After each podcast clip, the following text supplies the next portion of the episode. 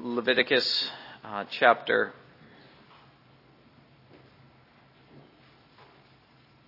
chapter sixteen.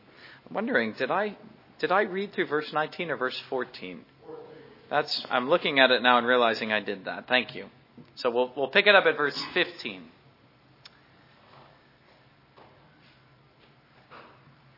Then he shall kill the goat of the sin offering, which is for the people, bring its blood inside the veil, do with that blood as he did with the blood of the bull, and sprinkle it on the mercy seat and before the mercy seat. So he shall make atonement for the holy place because of the uncleanness of the children of Israel and because of their transgressions for all their sins. And so we shall do for the tabernacle of meeting, which remains among them in the midst of their uncleanness. There shall be no man in the tabernacle of meeting when he goes in to make atonement into, uh, in the holy place until he comes out, that he may make atonement for himself, for his household, and, and for all the assembly of Israel. And he shall go out to the altar that is before the Lord and make atonement for it, and shall take some of the blood of the bull and some of the blood of the goat and, and put it on the horns of the altar all around. And then he shall sprinkle some of the blood on it with his finger seven times, cleanse it and consecrate it from the uncleanness of the children of Israel.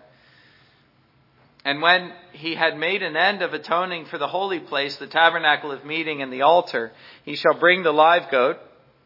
Aaron shall lay both his hands on the head of the live goat, confess over it all the iniquities of the children of Israel and all their transgressions concerning all their sins, putting them on the head of the goat, and shall send it away into the wilderness by the hand of a substitute man.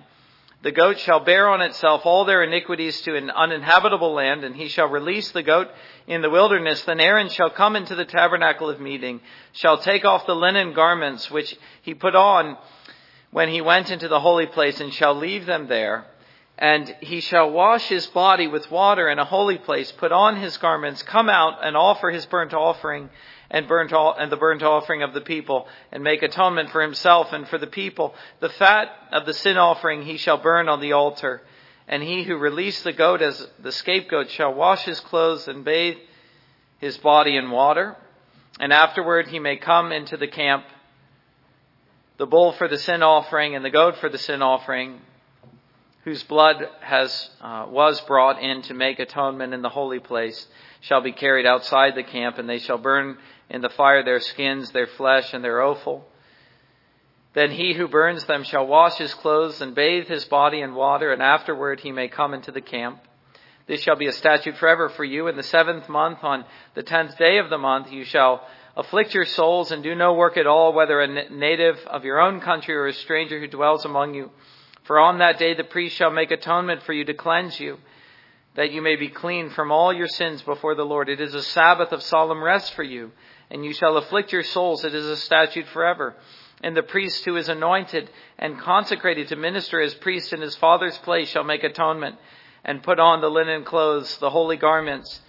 Then he shall make atonement for the holy sanctuary, and he shall make atonement for the tabernacle of meeting and for the altar. And he shall make atonement for the priests and for all the people of the assembly.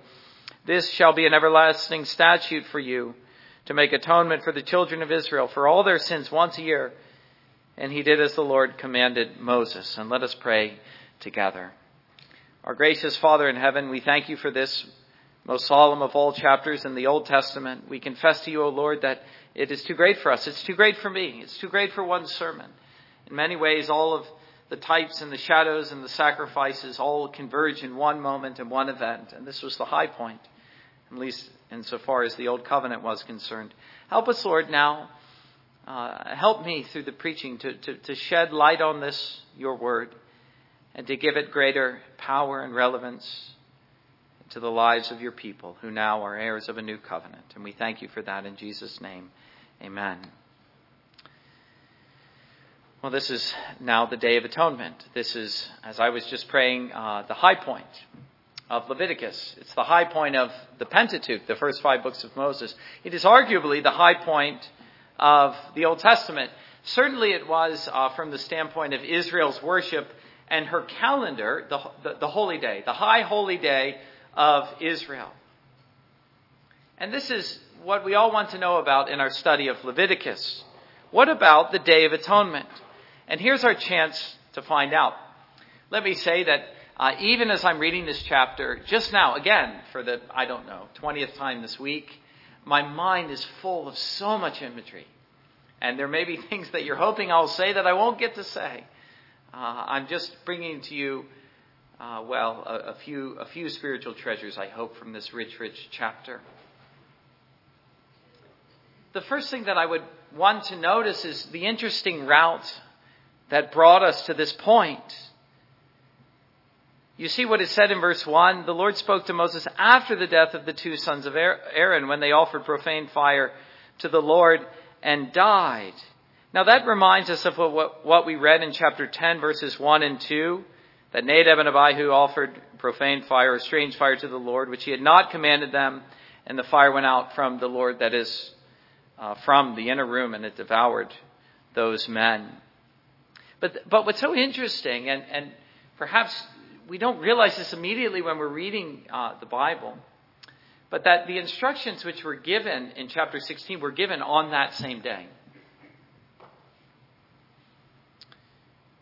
You remember what happened on that day, not concerning Nadab and Abihu, but Moses and Aaron. It's Moses and Aaron who are at the forefront of chapter sixteen. The Lord says to Moses, tell Aaron this. Well, what had just happened was, we see the brief conversation between these two men. Aaron standing over his dead sons, Moses over his dead relatives. And the, Moses says to, to Aaron, by those whom come, who, who come near to me, I must be regarded as holy. And before all the people, I must be glorified. And Aaron held his peace. And there Aaron still is holding his peace. And the Lord says to Moses, tell Aaron. Tell him what? Well, first of all, tell him not to come. Tell Aaron, your brother, not to come just at any time into the holy place, lest he die. And so the whole of the chapter begins with a prohibition. But it makes sense when you consider what had just happened that day. And perhaps even very shortly before this. Nadab and Abihu, in offering strange fire, had entered within the veil, presuming a place in the tent of meeting that was not theirs. And so the first thing to be stressed to Aaron by the Lord was that a man must not enter that place unless he's told to do so. Again, you especially notice the words here, lest he die. And was it not clear now that God meant it? That man would die if he presumed a place that was not his. Even the priests ministering before the mercy seat where God was enthroned. How soberly Aaron must have received these words. But the second interesting point concerning how we got there, or here, is what comes between chapters ten and sixteen. The way chapter sixteen verse one opens, you would think the events of chapter ten had just occurred, and indeed they had. But in the course of the narrative of Leviticus, in the way Moses arranged it, chapters eleven through fifteen intervene.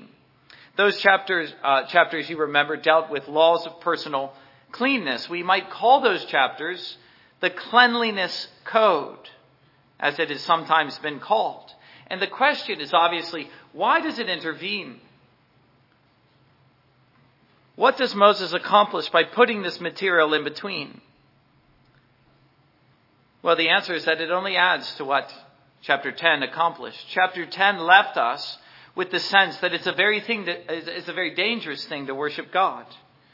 One false step and he might kill us. Well, you say, thank God that was true only in the Old Covenant. But I ask you, is that is that really so? Have you read what God did to Ananias and Sapphira in Acts chapter five? But chapter ten, in reality, only begins to tell us how difficult and dangerous it is to worship God. Dangerous for man. Again, it is literally true to say God might kill you.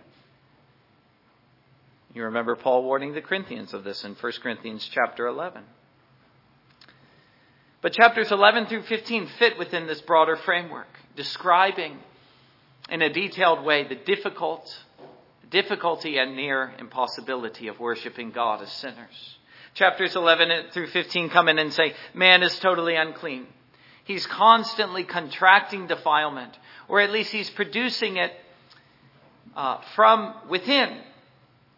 And as a result of his own defilement, which he contracts from without or produces from within, he is totally unfit to worship God. This stands out very clearly at the end of chapter fifteen, where it reads, uh, verse thirty-one, "Thus you shall separate the children of Israel from their uncleanness, lest they die in their uncleanness when they defile my tabernacle that is among them." And do you realize that the thing that God was most concerned about was not that the people should be unclean, but that his tabernacle would be unclean? You might say uh, he, he wasn't so concerned. He was, but he wasn't so concerned that they should be unclean. What he was concerned about was that they should defile the holy courts which he had built and in which he dwelt. John Currid in his commentary says, concerning uh, these chapters, you read chapter ten, you read chapters eleven through fifteen, And and you say, and, and I think that we would all say, and I hope that my preaching of the cleanliness code gave you this sense very clearly. Uh, Currid says, the burden of the law has become almost unbearable. And there's no accident here. That was quite intentional. Let Israel see her danger in the examples of Nadab and Abihu. Let her see her danger in her constant defilement. And let her wonder, is there any way for a sinner to approach God in his holiness? Well, let me say something here about the importance of Leviticus chapter sixteen to the whole of Leviticus, and indeed the whole of the Pentateuch. From the standpoint of the whole of the Pentateuch, numerous scholars have shown, and I'm not really interested in doing this in a sermon, but at any rate, I hope you'll trust me when I say that numerous scholars have shown that Leviticus sixteen is the literary center of the Pentateuch, the first five books of Moses. And if you know anything about Hebrew literature, you know the center, not the end. The end tends to be the high point for us, but the center was always the high point to the Hebrew. Certain things that I will say uh, will prove this, I think, from a thematic and theological viewpoint. But as for Leviticus itself, it is the clear center. It's the center from which uh, the first section pivots to the second center, uh, section, excuse me. All that we read in, in chapters one through fifteen have to do with the blood. That's the great theme of the first half of the book. The approach to God through the blood of sacrifice. And when you come to chapter sixteen, it is the culmination of all these lesser sacrifices. It is where we find the high priest himself actually drawing near into the presence of God, making atonement for himself and for the people. Everything uh, led to this. Everything pointed in this direction. And now uh, the fullness of that, at least insofar as the Old Covenant was concerned, uh, comes to pass. Uh, but then if you come to the other side of Leviticus chapter sixteen, you have uh, a new section and a new emphasis. Following uh, chapter sixteen, we have what is commonly called the Holiness Code of Israel. So you had the Cleanliness Code. Now you have the Holiness Code. Chapter seventeen and following. Chapters seventeen through twenty-seven. In other words, uh, and the structure here is very deliberate. Following the reconciliation with God that chapters one through sixteen portray, and especially chapter sixteen, Israel needed to see what a life that was reconciled to God looks like on the other side. And so in the chapters which follow, he tells them in the Holiness Code. A very basic way uh, to consider that twofold structure of Leviticus is to say uh, that chapters one through sixteen deal with justification. Chapters seventeen through twenty-seven concern sanctification, which is admittedly overly simplistic, but it is helpful nonetheless. But if we were to look in particular at this chapter and the sequence of events which occur here, and there are many, many details, but the basic sequence I would present as follows. We have first in verse two that entrance is prohibited. That's what the Lord begins with, which uh, we've seen the reason being the sins and the death of Nadab and Abihu. But following this, there is the invitation to, to enter. So he's prohibited and then he's invited uh, under particular circumstances. And in verses three through five, you have the preparation of the high priest which included three things: the washing of his body, the putting on of simpler garments. Here he was uh, to appear before the Lord unadorned. And then thirdly, he was to bring his sacrifices, both for himself and for the people. And we could divide what follows into two approaches. Twice he went into the inner room. You remember the tabernacle, the tent was divided into two rooms. He was going into the inner room. There was the first approach to the holy place, which occurs in verses six through fourteen. I think, by the way, that's why my mind naturally just stopped there, because that's the division. First, Aaron, we read, is to offer for himself and his family a bull as a sin offering. And then he is to take the two goats and present them at the door and cast lots. One, we read, is for the Lord to be slain. And that comes later with respect to the people. That would be the sin offering for the people in his second approach. And the other is to be the scapegoat. And the, the, the, the scapegoat comes even after that. But returning to the bull that he brings as his sin offering, having slain the, the bull, Uh, of the sin offering for himself and his family, he brings uh, some of that blood in a bowl along with a pan with burning coals from the altar and puts incense on that pan. And so we can imagine something like Aaron with a bowl full of blood and a pan full of burning coals and incense, uh, as smoke going out from there, from uh, the smoke of the fire and the incense. And so now, a sweet smelling smoke, he enters into the veil. In doing this, the cloud fills the inner room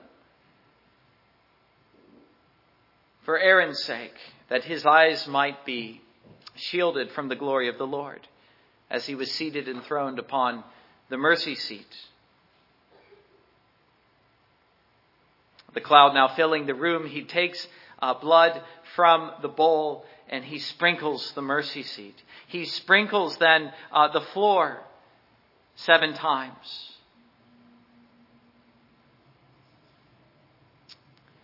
And this ended the first approach. He goes out from the room. He returns to the altar. And thus begins the second approach. Now he would slay the first goat that was dedicated to the Lord as a sin offering for the people. And the, the entire transaction would repeat itself as before. Only this time he appears as a representative for the people rather than for himself. You remember what it says in Hebrews. We see this now very clearly. He must offer sacrifices for himself, then for the people, for he was a sinner too. Another thing we notice here that likely occurred before, though it's only highlighted here, was the way he, he sprinkled the blood in the inner room, and then he sprinkled the blood in the outer room, and then he went back to the altar and he sprinkled blood on the altar. And so we see, I'll stress this in a bit, the movement from the inner room to the outer room to the altar, sprinkling blood all along the way. We might notice, and here's another point to return to, that the blood is spoken of that which cleanses the house from the defilement of the people. Well, remember the cleanliness code that stood behind this. Sin is seen as that which defiles. Here, by atoning for their sins through the sprinkling of blood, a cleansing transaction was occurred. Again, uh, more more on that later. I'm simply noticing it here. So he shall, verse sixteen, make atonement for the holy place because of the uncleanness of the children of Israel. And so on and so forth.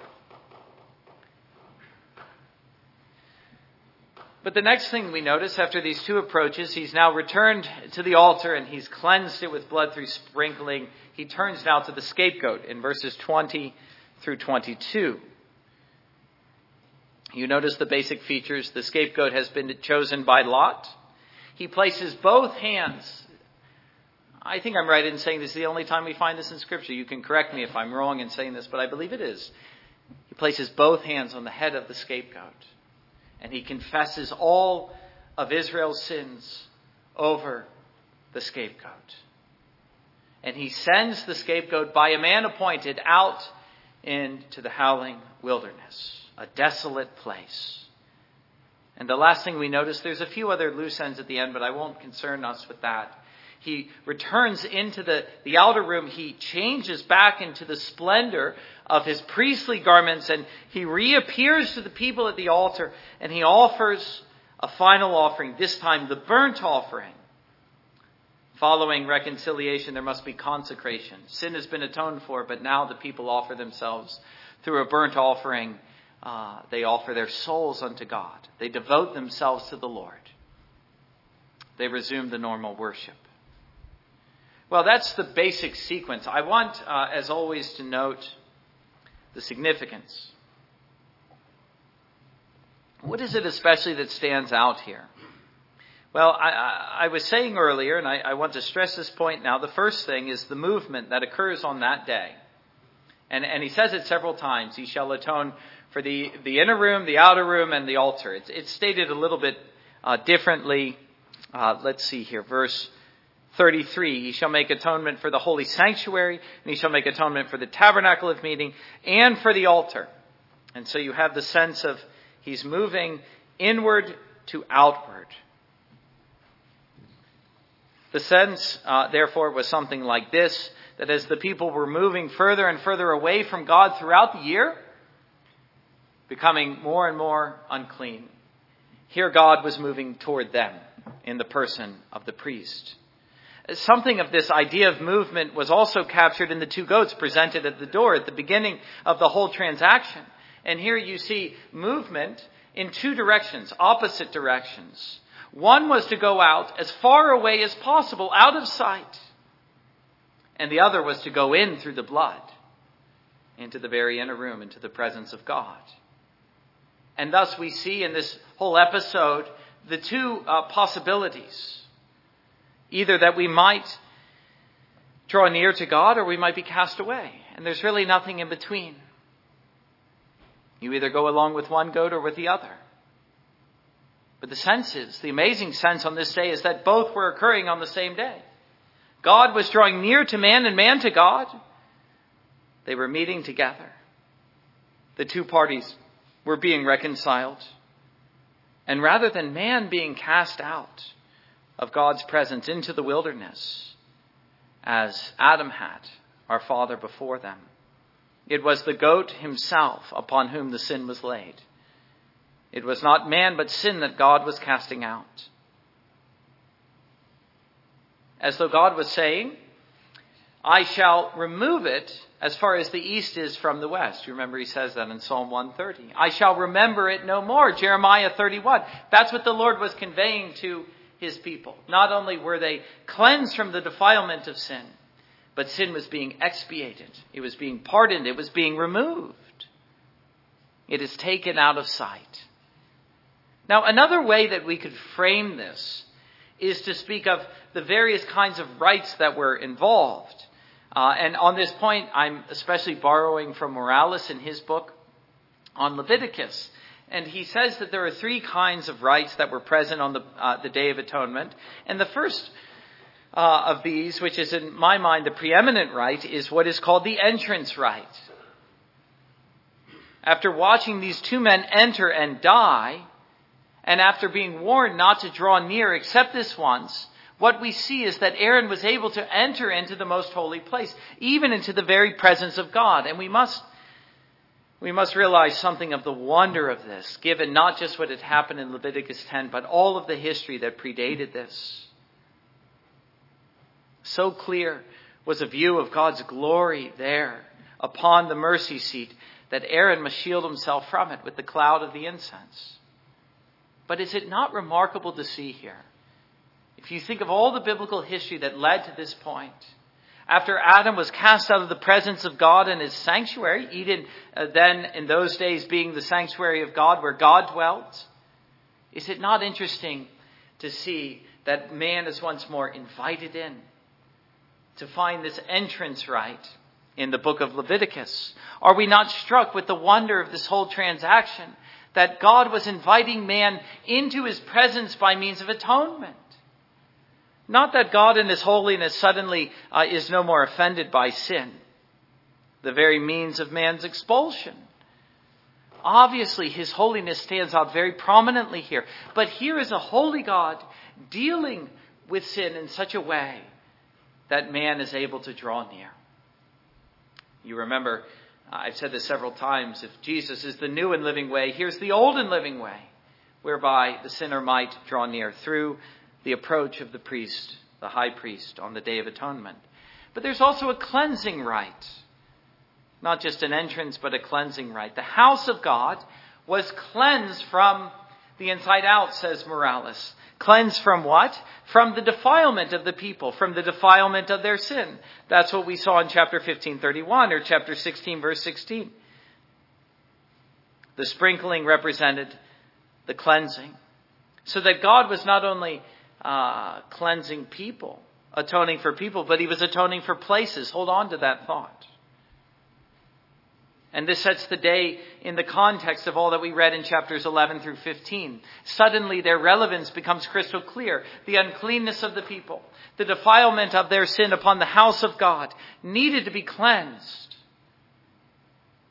But there was also an elimination rite, which is seen in the scapegoat. And again, when we think of Adam's expulsion from the garden, that it was Adam who was eliminated or expelled from the garden, along with his sin. We find here a new solution in God's design in the scapegoat. He no more proposes to expel the man, but only his sin. Sin is eliminated by means of atonement. And by this, God's plan for salvation is becoming clearer, isn't it, in the history of the Bible? Well, the next thing that I would say along those lines is that there is a beautiful portrayal here of Israel's redemption, of man's salvation, of the forgiveness of sins. May I even suggest with reverence that our Lord is a bit of an artist. He deals in beautiful images. His word is full of that. And that is what was on display on the Day of Atonement. He is able to portray truths about himself and about our salvation through powerful images, through the goat, the blood of the, the goat going in and the scapegoat going out, for instance. And as Israel observed all that transpired on that great day, she must have been powerfully uh, struck by the reality of God's pardoning mercies through all of these strong, powerful images. Another fact that stands out is the sacredness of the day itself. As I said already, this was the high holy day of Israel. This was the high point of her worship. If you look at what it says, I won't read all the verses, but what it says in verses twenty-nine and following. This shall be a statute forever on the se- in the seventh month. On the tenth day of the month, you shall afflict your souls. Do no work at all. For on that day, the priest shall make atonement for you to cleanse you, that you may be clean from all your sins before the Lord. It is a Sabbath of solemn rest for you, and you shall afflict your souls. A Sabbath of Sabbaths, a day of rest, a day in which the Lord says Israel is to afflict her souls. Do you know anything about this? What it is to afflict the soul? To be conscious of the conviction of sin, to lament and to wail and to mourn. No doubt the afflicting of the soul was seen in the people confessing their sins along with the priest himself. Here was a day to be observed, the Lord said, year after year. Two further points which become evident on this day. The need for atonement.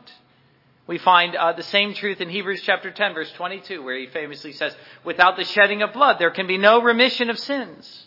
And it is precisely that truth which stands out in Leviticus chapter sixteen.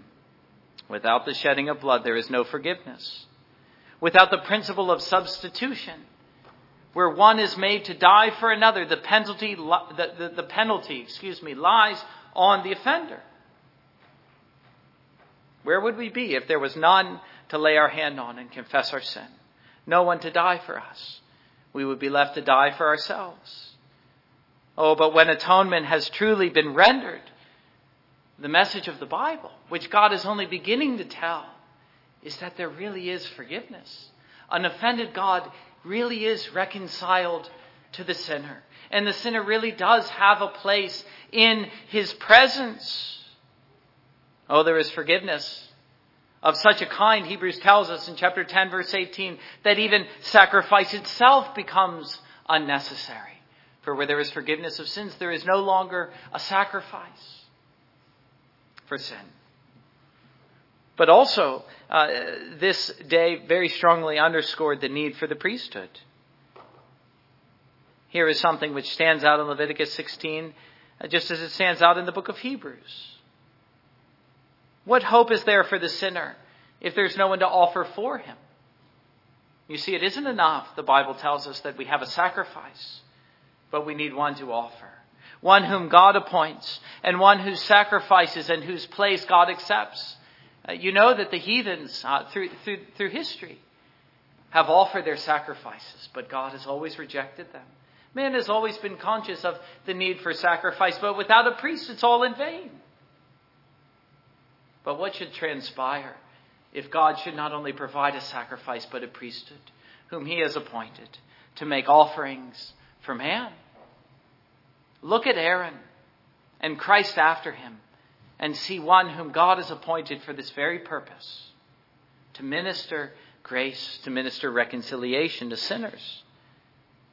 The last thing that I would notice about Leviticus chapter sixteen is the typology of the day under three headings.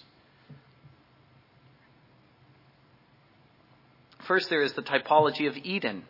There's no way to read Leviticus chapter sixteen without what happened on uh, that day in the background. Now, I had a sheet of paper. What did I do with it? There it is. So much of what I've said already uh, points in this direction, the way it was the sinner that was expelled from the sanctuary of God. And now God, through atonement, is inviting the sinner back in, or at least the high priest. And later in the new covenant, it will be the sinner himself. But let me add this as well, just to fill out the picture, the typology of Eden being fulfilled, uh, at least partially, in the Day of Atonement. How we see in Eden the fate of all made to depend on the one. And so here, and so later in the new covenant, you see all of Israel standing out to observe what uh, occurred on that day. And even uh, so much of it occurring out of their sight in the inner room. And yet they were aware that the fate of all depended on one. Uh, I doubt I could put it any better than Bonar himself puts it when he says, "It was to be evident that the priest alone made atonement and none else. On one man depended their atonement. How often would the, the idea of another Adam cross their minds, all leading, all leaning on one? And oh, how tremblingly alive would they be to the danger of that one man, their representative, failing in any point of duty that day. If he fail, Israel's guilt remains. The high priest himself feels his awful responsibility. If he sin in this matter, he quenches the light of Israel, extinguishes their hopes, sends them away in blank despair. This one person is entrusted with their life and their all." And thus the Holy Spirit painted Jesus to the view of those who had clear Abraham-like faith. He will be alone in his undertaking, one for all. Well, I could go on with that, but I think this would be a good time to go on to the second point, and that is the typology of the new covenant. So many of the truths here. I was beginning to catalog, in fact, all of the, the many passages in, in uh, Hebrews which spoke of the Day of Atonement, and, and the task became hopeless. Uh, so I'm not going to quote Hebrews to you. I'm going to summarize Hebrews to you. Chapters one through ten, the book of Hebrews, the whole of it comes to mind here. I won't even say so much. All of it. All of it comes to mind here. How the Day of Atonement prefigured what was to occur in the ministry of Jesus Christ, our great high priest. Not merely at the cross, but even in his incarnation and then in his high heavenly intercession for us. All of his ministry is prefigured in the Day of Atonement, the day in which the great high priest ministered in the presence of God. And so uh, we could say, what transpired on that day anticipated his greater work, both in its strength and in its weaknesses.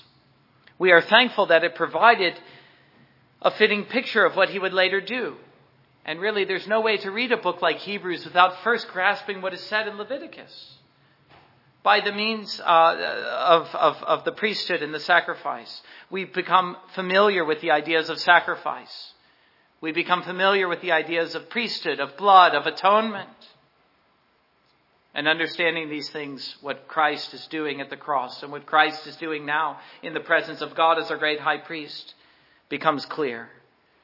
We find on the Day of Atonement a God who is willing to pardon sin and to be reconciled to the sinner on certain conditions. Conditions which Jesus met perfectly and finally once for all. Hebrews says over and over again.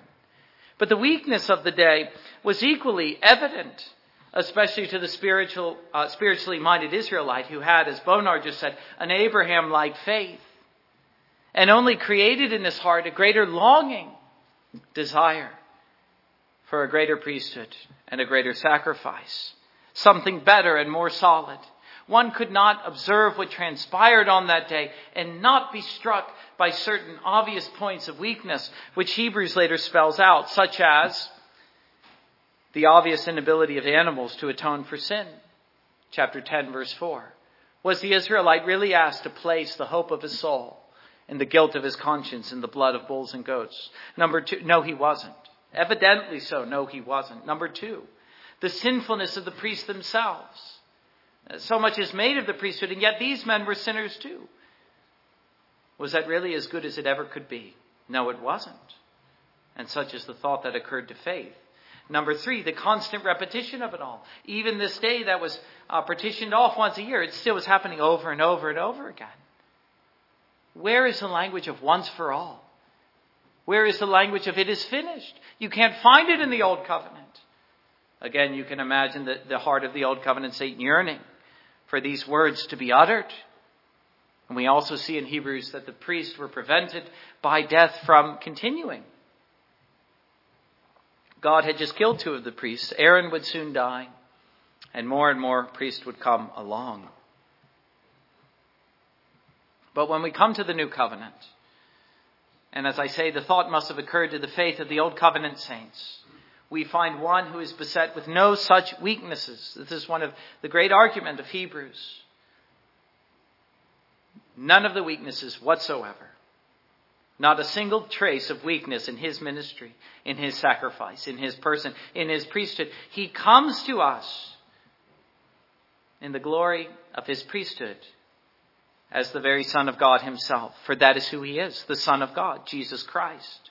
He takes hold of us, we read in Hebrews chapter two, and becomes one like us in our in our humanity. Sin accepted.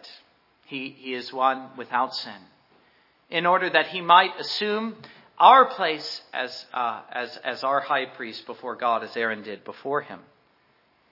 And yet one in whom all the apparent deficiencies of the Old Covenant do not appear. One who continues forever in his priesthood. One whose sacrifice bears no repetition, because the blood which was offered was that of the very Son of God himself in the flesh.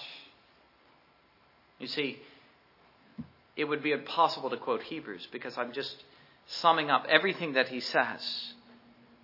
I might as well have read chapters one through ten here. But do you see, in the obvious deficiencies that appeared in that day, Jesus shines brighter. That's what you're meant to see. That's the whole argument of Hebrews. How he shines brighter in his high heavenly priesthood. How he shines brighter in that one sacrifice for sins once for all. How he puts away sin once for all by one sacrifice of himself, and how he ever appears before God on the strength of that one sacrifice and on the strength of his perfect priesthood. How clearly we can now see that all that transpired on the Day of Atonement year after year pointed to him. And all of the inadequacies and all of the deficiencies and all of the longings of the Old Testament Jews are put away. And our consciences are put at ease, at ease. The words are uttered, it is finished once for all. But before that day should come, there was the Day of Atonement, anticipating his greatness, looking forward to his coming. And once he had come, the shadow of the Old Covenant passed into the reality of the New. Here is a forgiveness that abides and bears no repetition. Here is a putting away for sin once for all. Here is God and the sinner reconciled at last, so that even the conscience of the sinner is pacified, Hebrews tells us. But there's one final thing that I wish to say, and that is the typology of cosmic renewal. Remember, I said that God was interested not only in people, but in places. Well, that remains true even now. When Jesus shed his blood on the cross, I say with reverence, he didn't do it all. He told us many times in the Gospels that even after he died, there was still yet work left undone. One great work that he would come back to do. Of course, on that shameful cross, he paid for sin in full. The words, "It is finished," are certainly true in that respect. Atonement has fully been rendered for sinners. Never again does sin require sacrifice now that Jesus has shed his blood. But still there is the work that he promised to do at the end of the age when he returns to this world after having gone to his, uh, to his Father in the ascension. When Jesus comes again in glory, he will cleanse the world. Just in the same way that the high priest was cleansing the tabernacle and the altar, Jesus will return as the great high priest of humanity, and he will cleanse the world. He will rid it of every form of sin and defilement. He will renew it and perfect it. You see, Jesus doesn't just atone for us, nor did the great high priest, or the high priest, excuse me, the old covenant only atone for the people. But he does, he does it for the world as well. He atones for the world. He's interested in persons, but also in places. That's what we see in the Day of Atonement. A greater picture that God is portraying that will be fulfilled one day. The tabernacle cleansed. A fitting place for God to dwell and his people with him. And one day, he will do the same exact thing for this world in which we live. Heaven upon earth, a cosmic renewal when all is cleansed. The redemption not only of our bodies in the resurrection, but of the whole creation, Romans chapter eight. And for this we hope and groan and eagerly wait the fullness and the completion of redemption. And all of this God was pointing to in Leviticus chapter sixteen, that his work would not be finished until all the effects of sin and all of its forms were dealt with finally and put away once and for all. And such is the hope more fully set before us at the end of the New Testament. Revelation chapter twenty-one, verses one through five. Now I saw a new heaven and a new earth, for the first heaven and the first earth had passed away. Also there was no more sea. Then John, then I, John, saw the holy city, New Jerusalem, coming down out of heaven from God, prepared as a bride adorned for her husband. And I heard a loud voice from heaven saying, "Behold, the tabernacle of God is with men, and he will dwell with them, and they shall be his people. God himself will be with them and be their God. And God will wipe away every tear from their eyes, and there shall be no more death, nor sorrow, nor crying. There shall be no more pain, for the former things have passed away." Then he who sat on the throne said, "Behold, I make all things new." And he said to me, "Write, for these words are true and faithful." Amen. And let us return uh, to God for his word. Songs of Praise, hymn number six ninety, and please stand.